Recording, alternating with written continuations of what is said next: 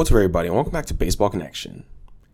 So, it's been a little while since we did a wrap around kind of going through the league and doing game summaries because there have been all star discussions. There have been a lot of things around the league to talk about, but we're going to do game recaps right now. So, let's start on the West Coast. Okay, we'll start in San Diego where the Giants took on the Padres. So the Giants are third in the NL West right now. Padres are second. Padres are having a surprisingly strong season, despite the fact that they don't have Fernando Tatis Jr., but they have been they, they've been a surprise. They've just been really good this year. But the Giants got a win on Saturday. They won 3 1. They did it behind Carlos Rodon's complete game victory. So we already know Joc Pederson is going to be starting the All Star game, which which is a surprise in and of itself. Honestly, uh, good for him. Great to see him earn that. But he might have some company. Carlos Rodon really made his case for a spot on the National League team. He struck out 12 in a complete game to push the Giants back over 500 in a 3 1 victory on Saturday night at Petco Park. Rodon allowed just one run on two walks and three hits. No hits after the second inning, actually. He retired 22 of the final 23 batters he faced. And this was his first complete game since his no hitter against Cleveland last year. And that's just a flat out dominant performance. They paid this guy a lot of money on, I believe, a one year deal, and he's delivered. He's 8 and 5 with a 2.70 ERA and 124 strikeouts over 100 innings. So he's he's an obvious candidate to make his second consecutive All Star game this year. So the full rosters will be announced on Sunday, today, Sunday afternoon on ESPN. So, I mean, this was a much needed lift for the Giants. You know, they entered Saturday having lost 14 of their previous 18 games, and they're in danger of slipping below 500 for the first time since April. But you know, at 42 and 41, the Giants still are not where they want to be. They're hoping that a gutsy performance like what we just saw from Carlos Rodon can help inspire the turnaround they've been searching for over the past couple weeks. Remember, this is a team that won 107 games last year, but um, you know things change from year to year. Giants taking a step back this year. The Padres have taken a step forward. It is what it is. That's just the way it goes sometimes. We'll remain on the West Coast, where the Astros played the Oakland A's. Oakland won by a score of 3 2. Zach Logue, I hope I'm pronouncing that right. Zach Logue, he pitched for Oakland. He looked really good. You know, he stymied the Astros relatively five innings with two runs, and I mean that's that's tough to do against a hot Astros team who can hit anybody. I mean, Framber Valdez, Valdez started for the Astros. He was good on his own. Actually, he was eight innings with two earned runs, and it just wasn't enough. I guess you know Oakland ended up winning this game by a score of three two. It was much of a pitcher's duel, but the A's scored an unearned run, and that's what did Framber Valdez in, and he was handed the loss in this game, but through no fault of his own. It's just one of those games. A's bullpen was solid. They were really solid. They had five relievers come in after Zach Logue, and, and they all got the job done.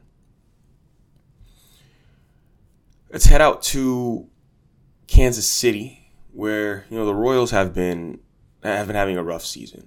They're 31 to 52 now, fifth in the AL Central. They're they're 21 games below 500, and the Guardians beat up on them 13-1 in Kansas City. It was just a rout. A bunch of guys. If you look at the box score for the Guardians, they had several guys with three hits. They had five guys with three hits. Everyone in the lineup, every starter had a hit. Even you know, two guys who came off the bench had a hit. The only person who didn't have a hit was someone who came as a pinch runner. Oscar Mercado came as a pinch runner, got two at bats. Everyone had at least one hit. Most guys had three. Just an offensive onslaught.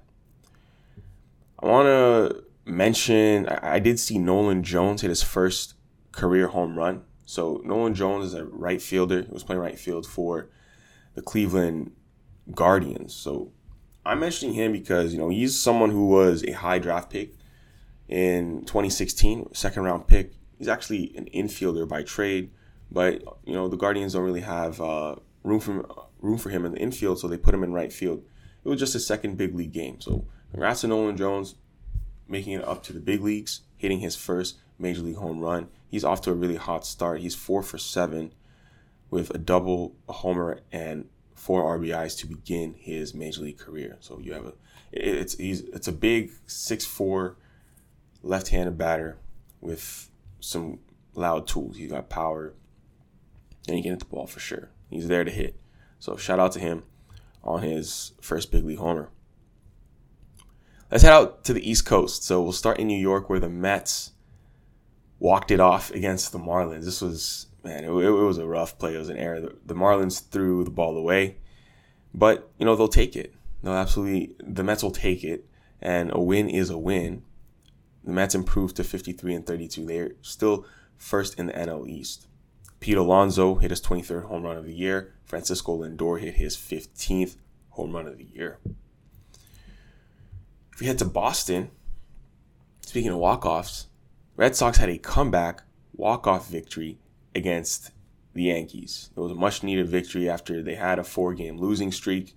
Alex Verdugo with a walk off single to cap a three for five night for him with three RBIs.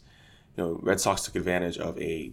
So right before that hit, there was a ground ball to third base, which should have been the double play to end the game. And Josh Donaldson bobbled it, so he only had one play, which is the play at first. He gets the runner going to first, but then that moved, you know, a runner into scoring position. So they had runners on second and third. Verdugo comes in with the base hit, and the Red Sox win. And they, yeah, they stave off. I mean, I was I watched most of that game, and you know, the Yankees look really strong. The Yankees had won the first two games of the series. You know, uh, Red Sox punched back on Saturday, but something about this Yankees team looks looks different this year. They're getting hits in big spots. Their pitching has been phenomenal. They have the it factor.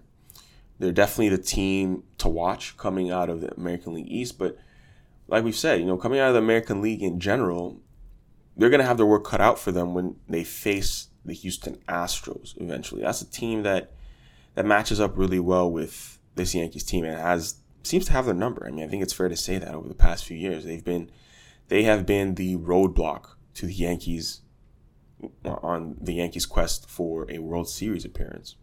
So, not to get too far off on a tangent, but I mean, I'm just saying my observations because this is the game I was watching, and I noticed that this is a very strong Yankees team, but the Red Sox get a victory nonetheless.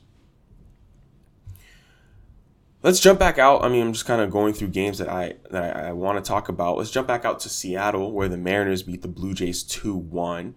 Robbie Ray was on the bump, six innings, one earned run, six strikeouts.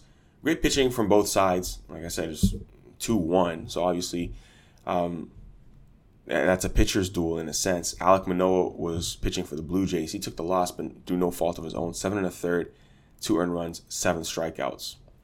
And um, yeah, all the runs from from either team came from home runs. Carlos Santana with a two run homer off of Alek Manoah and then George Springer with a solo shot off of Robbie Ray. So that is going to do it for today, folks. More games on tap for Sunday. Series coming to a close. Hope you enjoy it, but if you enjoyed this, please share it with someone who'd be interested, and we'll see you next time on Baseball Connection.